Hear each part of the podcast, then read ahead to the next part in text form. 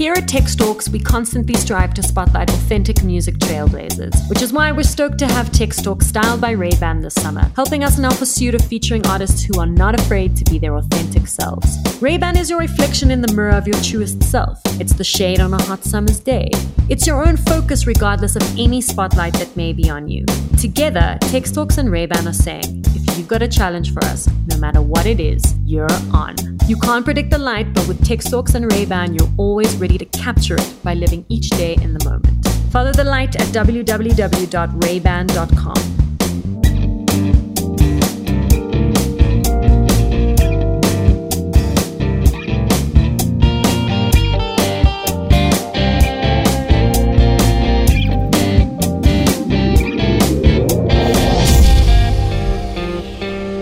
Hello and welcome to Tex Talks.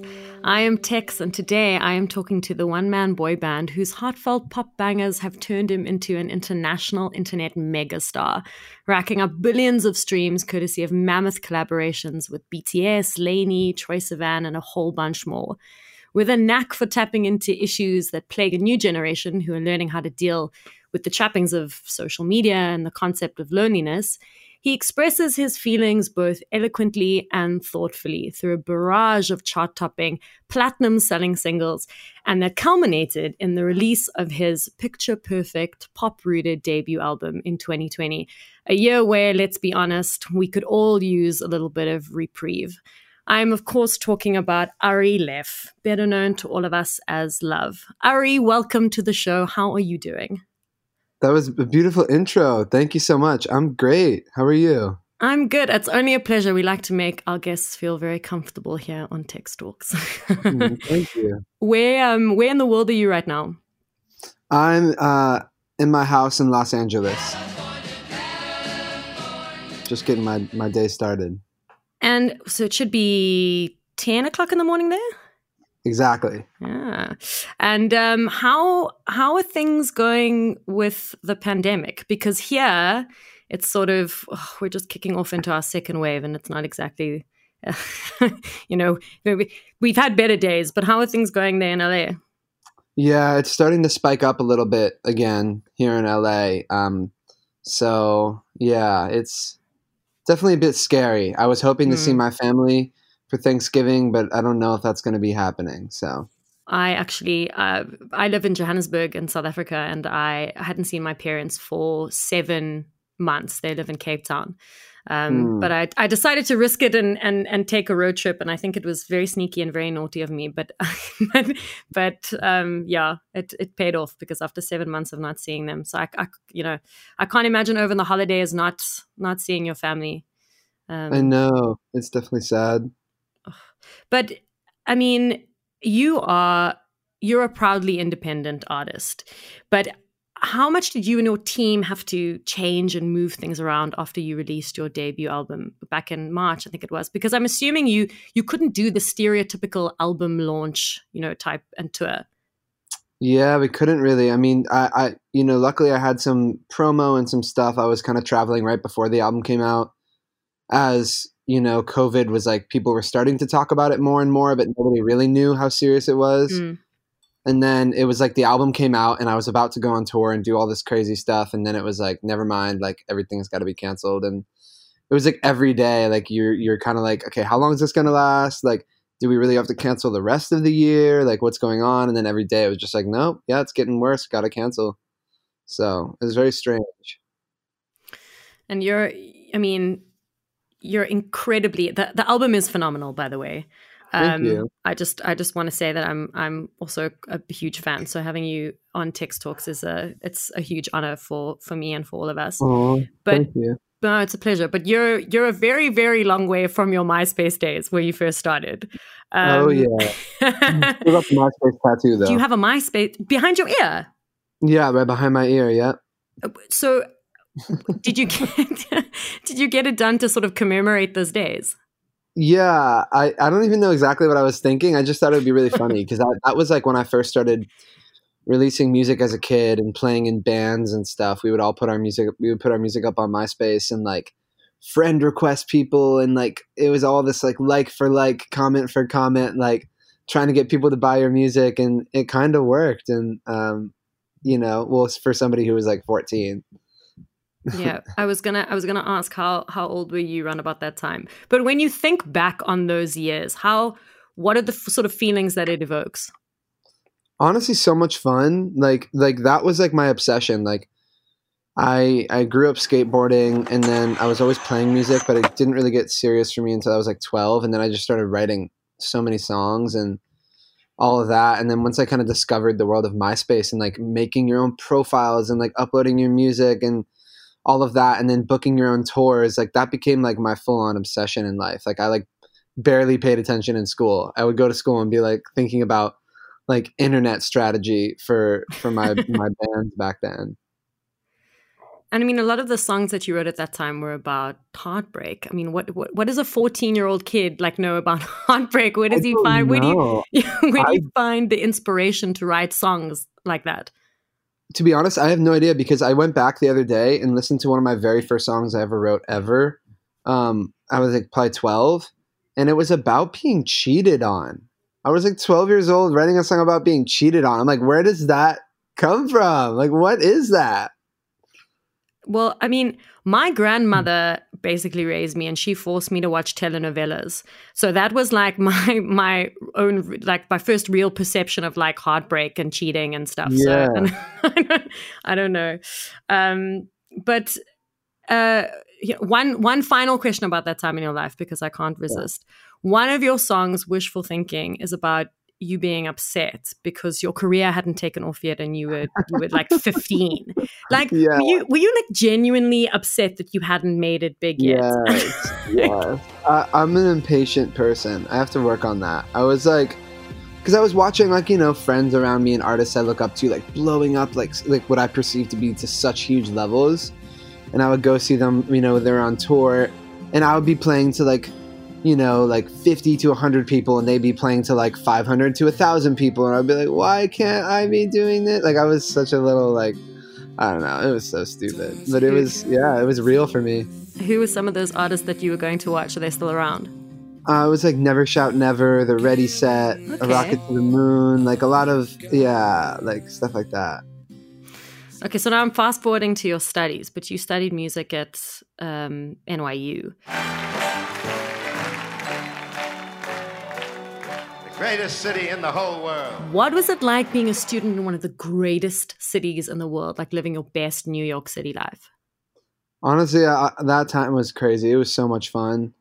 I mean, you don't, I feel like some of the best times in your life, you don't realize how amazing they are until they're, until you've experienced them. And I mean, to be able to go to school in New York City and to have never lived there before, and to go to a school like N Y U, which I'm really lucky and fortunate that I was able to go there. And, um, yeah, it was just tons of fun. I feel like that's really where I kind of figured at least the first real version of myself out. You know, like as a kid, I don't even know what I was, but, you know, being eighteen and moving to New York and kind of figuring out independently, like musically, my style and everything like that, and, and who I wanted to be, that was such a rewarding time. So what influences were you drawing from when you were starting to make music during those years? I, when I first got to N Y U, I thought I wanted to be a D J. So I was like making like electronic music and listening to a lot of stuff like that. Um, and I was making remixes, but then I kind of, I don't know, it just, I listened to so many different types of music over the years that it kind of just evolved, and I let it go where it went. And I remember somebody who really inspired me was Sam Smith. Mm-hmm. Um, yeah, they really inspired me a lot.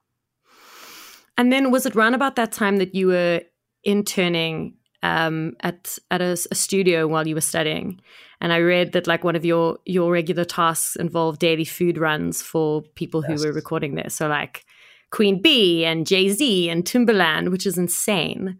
Like yeah, what is crazy? I mean, like, what does Beyonce even eat? But but also, but like, yeah, I just remember it was like a lot of very specific.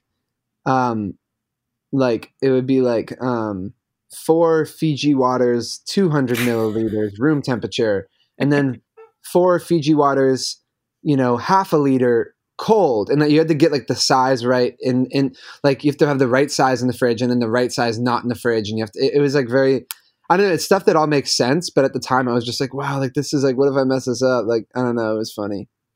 What was it like to to be around in the studio, you know, you know, while those people were recording? Did you sort of, did you pick up any tricks of the trade, or were you too busy like running errands? Um, I didn't really get to spend much time, much of any time, like actually around in the studio when the artists were there.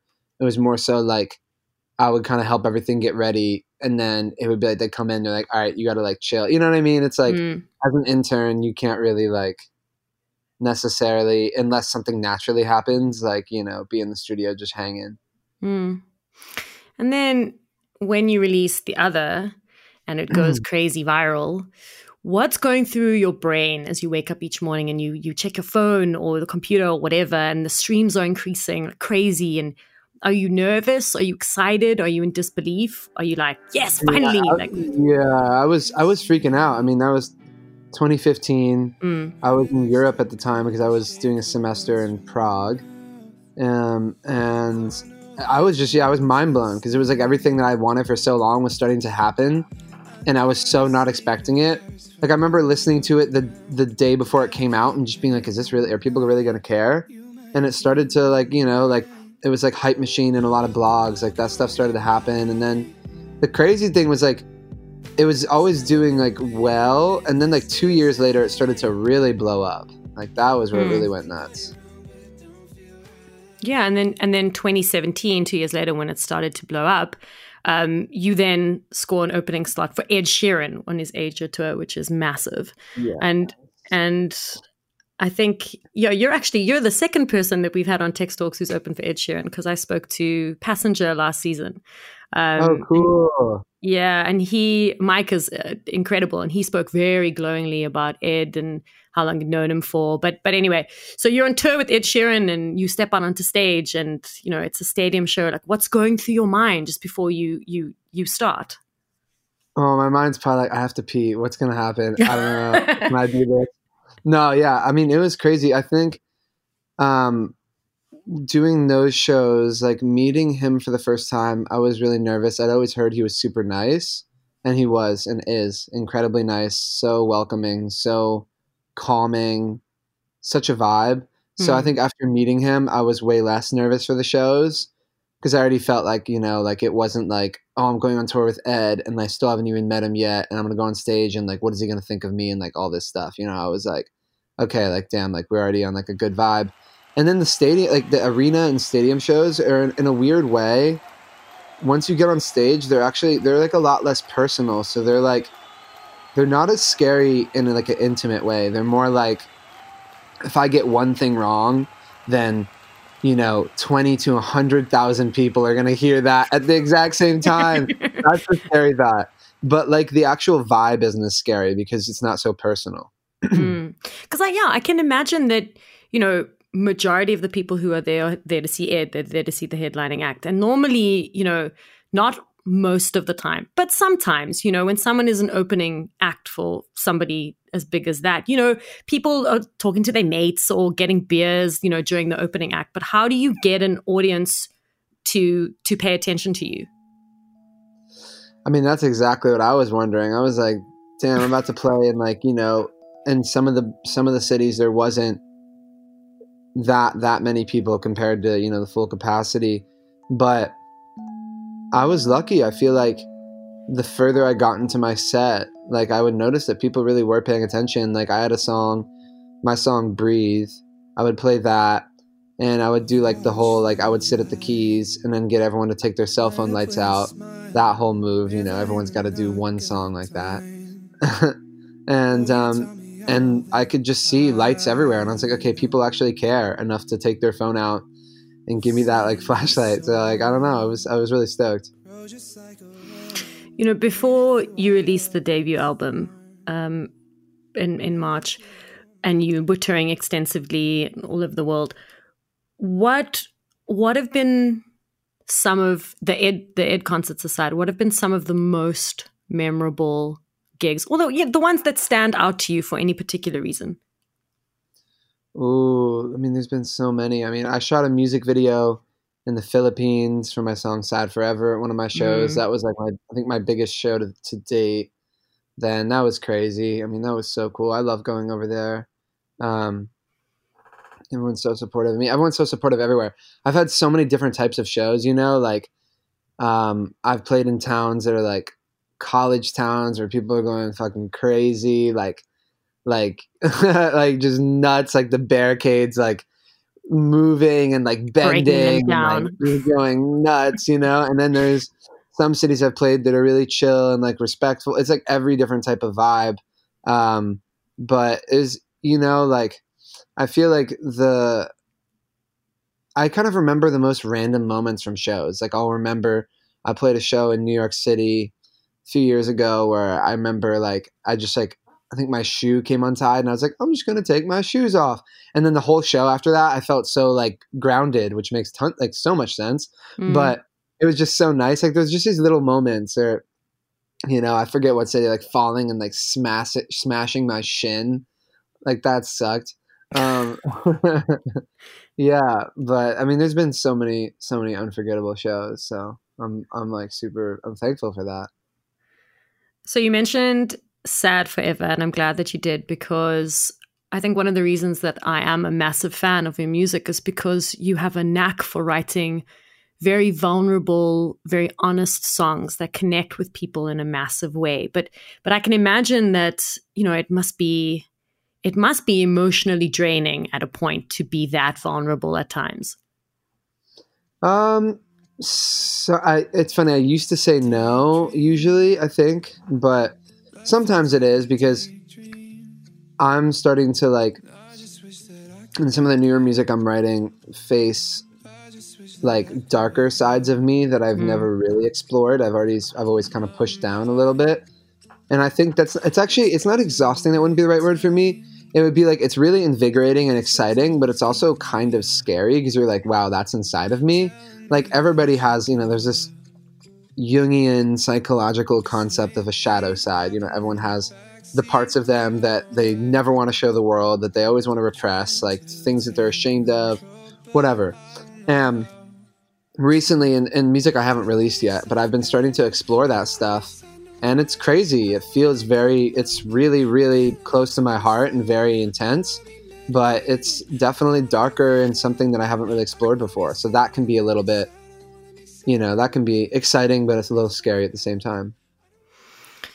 You know, depression and anxiety is something that you're also very open about. Um, something yeah. that I think you're you're very you're very brave in being very open about that. Um, at what point did you realize, you know, that this is what you were going through, and that it it it, it wasn't necessarily normal, and that you had, you know, you you needed to reach out for for help? Yeah, it was like the beginning of two thousand nineteen. Um, I I just hit this crazy rock bottom, and I was just really struggling like every single day, like to get out of bed and like do anything, to make music, to have normal conversation with a human, to literally do anything. And I think I had been kind of going downhill through a lot of two thousand eighteen, just anxiety-wise and depression-wise, and I wasn't really understanding what it was. I just mm. sort of was like, why... like, why am I starting to like feel less connected to people? Why am I feeling so nervous and, you know, anxious like every day about like nothing? And like, why can't I focus? Why can't I follow through on my music? Why, you know, why am I sad? Like, why am I breaking down? Like, and I didn't really understand what it was until um, I had kind of switched up my therapy situation and then found a psychiatrist. And that's when I started to get perspective, you know, professionally on what was going on. And I think that was so important, you know, to, because I kind of forget at this point what it's like to not understand anxiety and depression. To me, it's like, I mean, this is just like a daily thing for me dealing with, you know, dealing with this stuff. And back then it's just, I, there was like no vocabulary in my mind for it. So it's like, how am I supposed to understand how to deal with it? Right. Mm. So, so, I mean, apart from you finding a new psychiatrist, um, what are some of the things that you do now to s- focus your mind or pull you out of a depressive slump if you get into one? Yeah, definitely meditation's huge for me, which I'm happy to see that more and more people are meditating. Um, uh, affirmations. Like I, I, a lot of times when I meditate, I like to just speak positivity. Very because important. When it comes out of mm-hmm. your mouth and when you really say it from a place of love, like you mean it, it kind of, for me, it retrains my mind a little bit. Um, if I just think it, like it has just as much of a chance as any negative thought to, mm. to stick. You know what I mean? Yeah. You're like manifesting those words and putting them out into the universe. Yeah, yeah. Totally. So stuff like that, um, you know, talking to people for sure, um, you know, making music, trying to get into any flow state, taking a walk, taking a nap. Uh, obviously therapy is huge. Um, Yeah, yeah. I mean, there's there's all sorts of different stuff, but I try to remember now that if I start to go, my mind starts to kind of feel like it's going to spiral south, I just try to get present again and say, not right now. It's okay. That spiral is always going to be there. Let's just let's just try to move on to like the next part of our day. That you know, you know what I mean. Like it's like mm. I I have to kind of like retrain my mind to understand that just because my tendency is to want to spiral or go negative, that doesn't mean that there's a real reason to. It just means that's like well, how my brain is trained right now. So I just have to have the strength this one time to tell myself to not go down that hole. And then the next time it comes up, just that one time, have the strength to not go down that hole. And then suddenly you have a string of just that one time that you didn't go down the hole. And I think it becomes easier and easier, you know? Mm-hmm. one hundred percent. Mm. You also set up a foundation called the Blue Boy Foundation, something that you and your family um, set up to collect money to donate towards organizations that work for mental health. Tell me a yes. little bit more about that.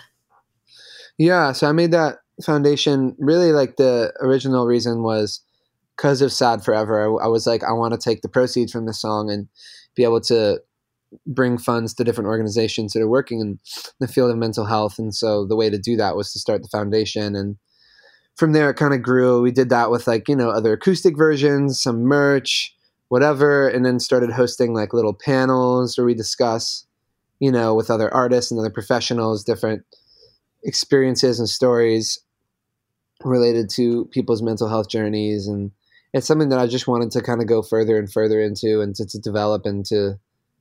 I don't know. I just, I think my favorite part of all of it really is the conversation part, because I just love like open dialogue about this kind of stuff. It's just so beautiful to me. Mm-hmm. So I want to figure out how to like encourage more of that type of a vibe with the foundation. Yeah. So you mentioned open dialogue, and I was thinking about this today, and I feel like the climate of the music landscape now globally has changed, and a whole lot of newer artists are being like much more open and honest about their struggles, especially when it comes to mental health. Like, would yeah. you would you say that that there are more musicians now who are more prone to dealing with these kinds of issues in their music because it's been more it's been more normalized to talk about it now? Yeah, I mean, I would wonder. I mean, I would imagine that people have been, I mean, obviously feeling this for forever, but mm. I wonder if in today's world, I think it must be worse, you know, based on the way that we live and some of the pressures and the craziness of life as society progresses. But yeah, I mean, I feel like probably it's different in music now because people actually have a vocabulary understanding, you know, the difference between just like, oh, I'm sad right now, and like, damn, like I am depressed, or like, I'm, you know what I mean? But I think it's always been there. I mean, artists over, you know, there's been plenty of legendary artists who have done things like taken their lives and stuff. And, mm. you know, I think that's coming from a place of severe mental distress. So um, I'm just glad that people, you know, there's better ways to deal with it right now. one hundred percent.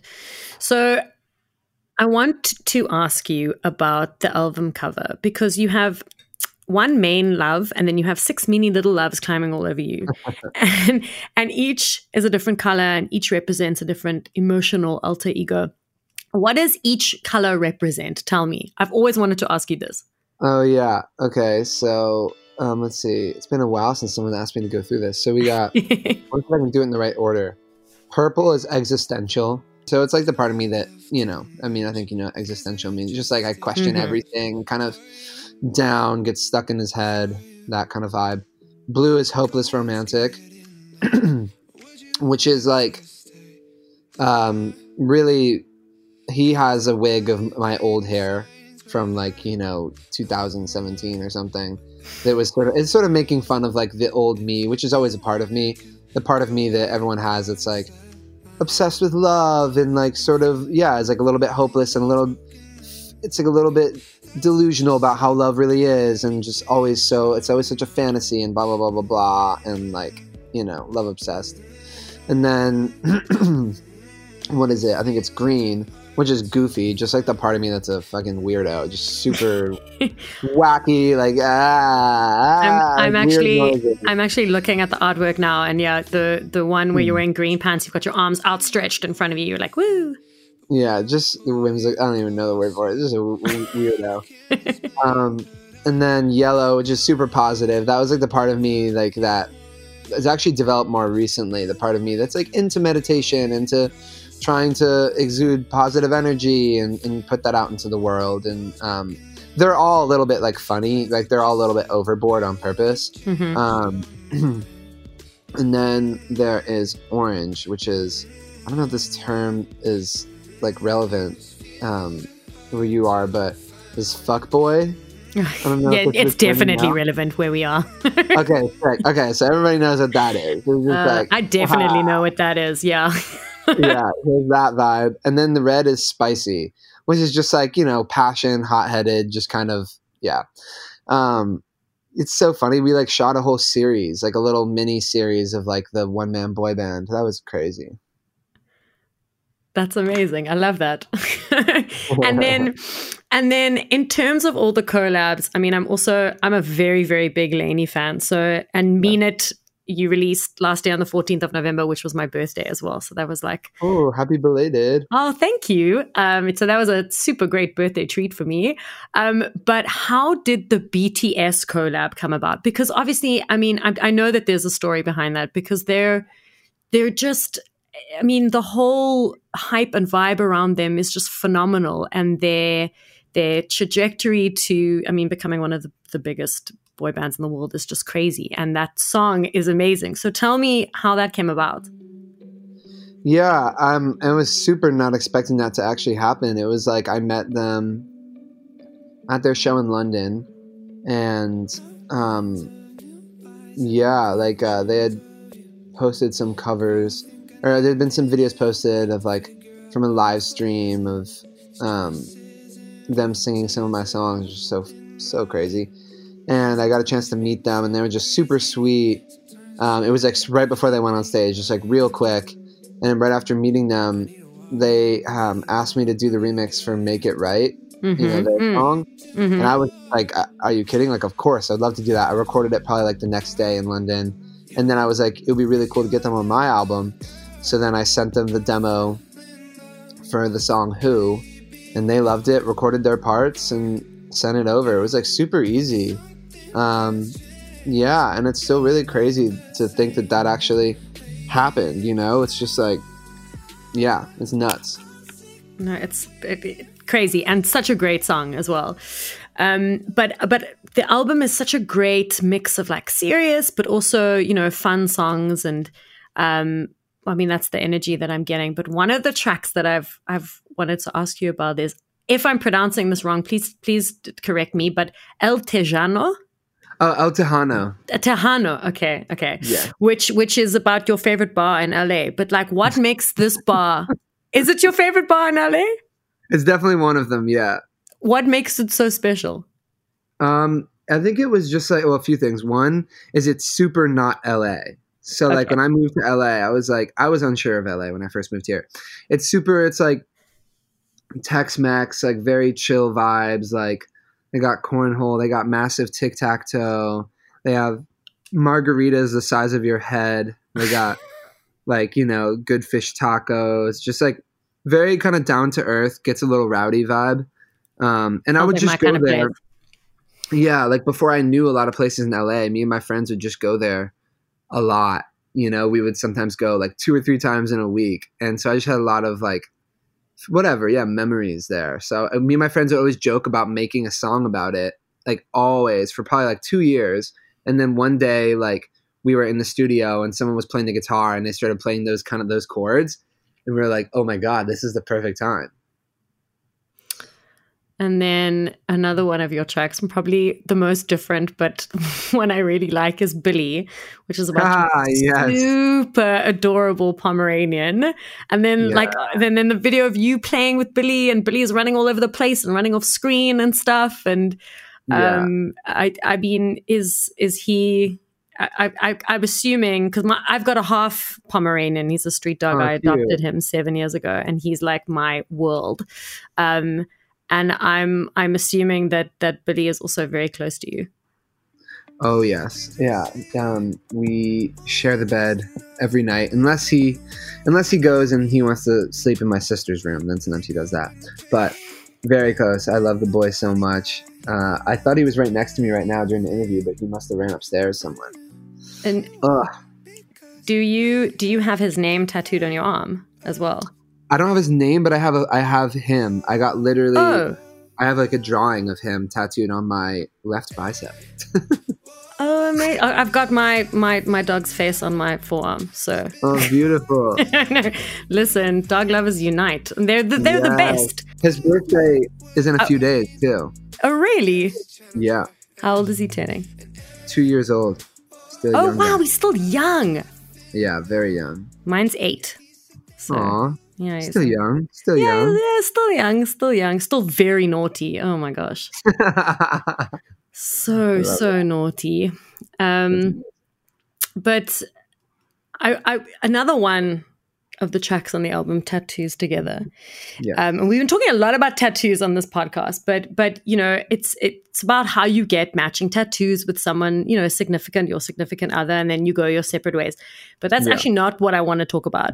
I want to talk about the video that you released for Hit.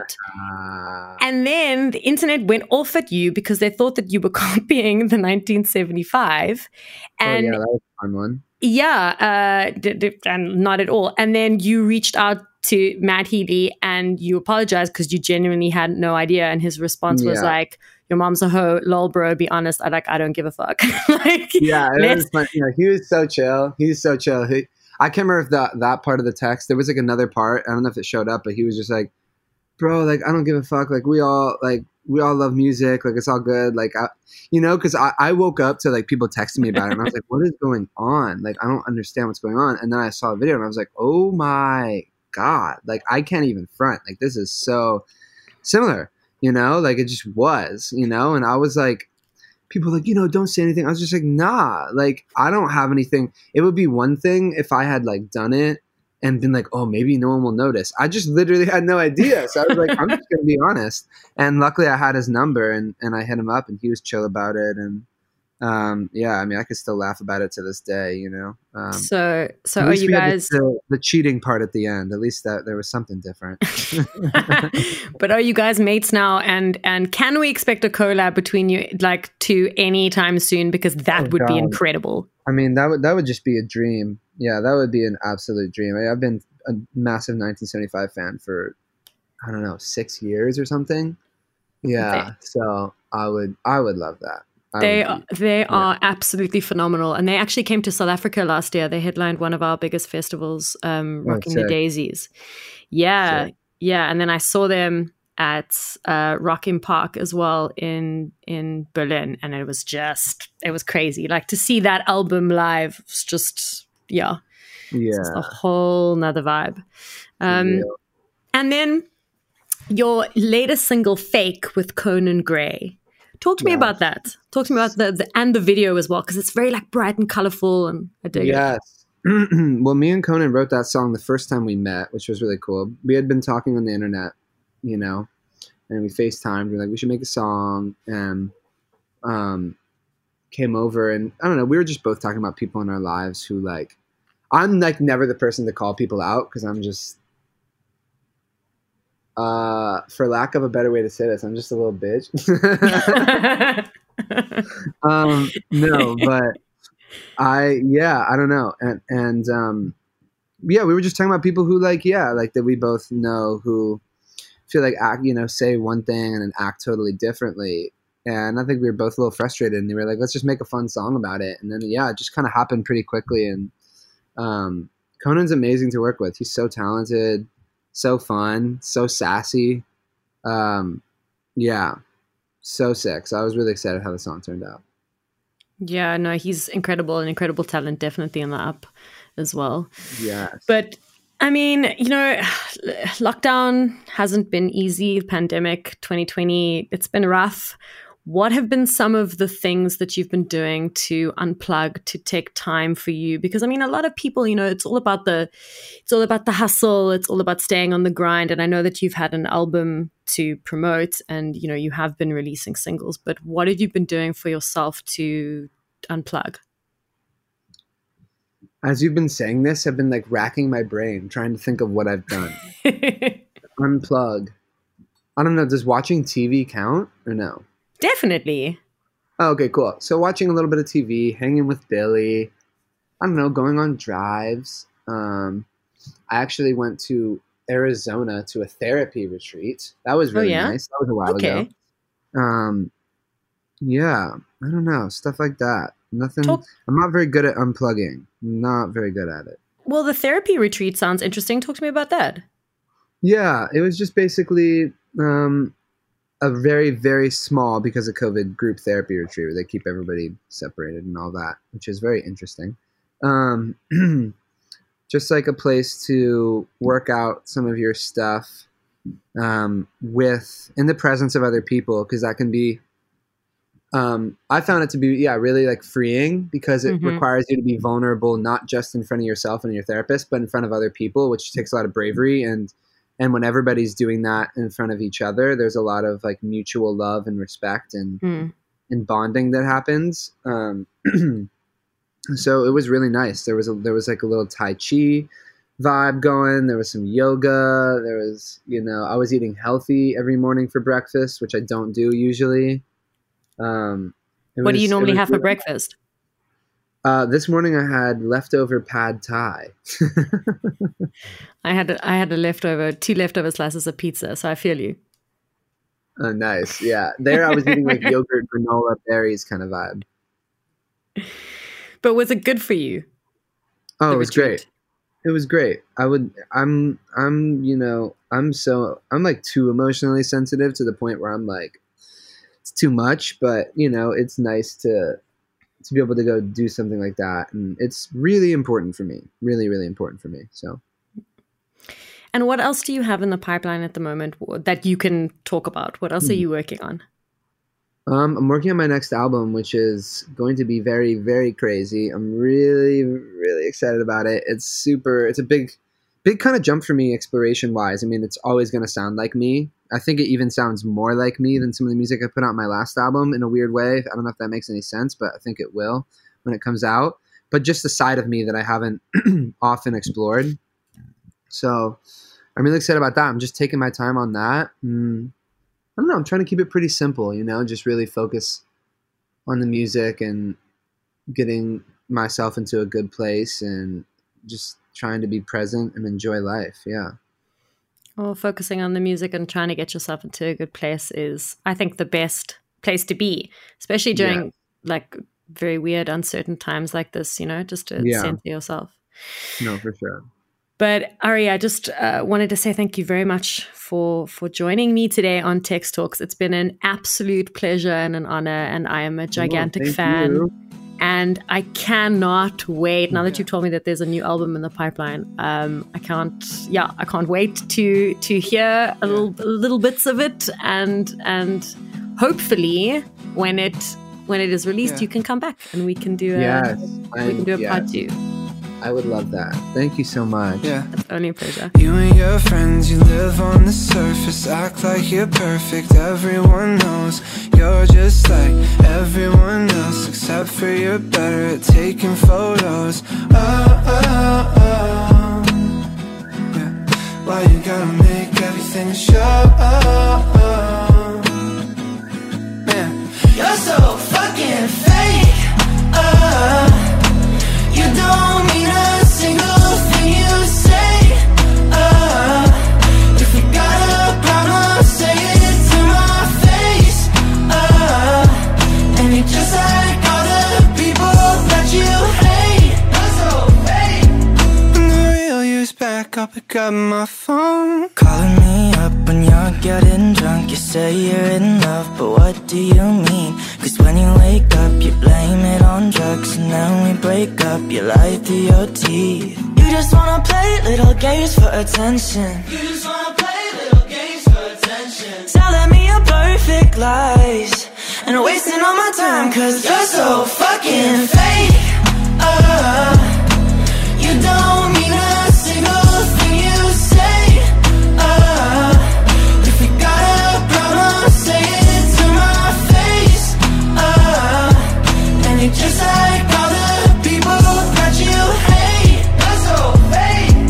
When the real you's back up, I got my phone. You just wanna play little games for attention. You just wanna play little games for attention. Pushing me away so I crave your affection. Stay in my mentions. Telling me you say, but you stay in my mentions. Telling me your perfect lies and wasting all my time, cause you're so fucking fake. uh, You don't mean a single thing you say. uh, If you got a problem, say it to my face. uh, And you're just like all the people that you hate. That's so fake. Back up, I got my phone. Shout out to Love for joining us in studio. Thank you for joining us for another episode of Text Talks. Be sure to check out text talks dot com for more episodes. Don't forget to subscribe to our podcast on Apple Podcasts, Spotify, Castbox, or listen to Text Talks on all good streaming platforms. Also, a huge shout out to Tom's, the Only Music Store, for being the most incredible technical supplier. From myself, Tex, our producers, Jonathan Ings and Matthew Lewitz, and our research assistant, Al Clapper. Catch you on the flip side.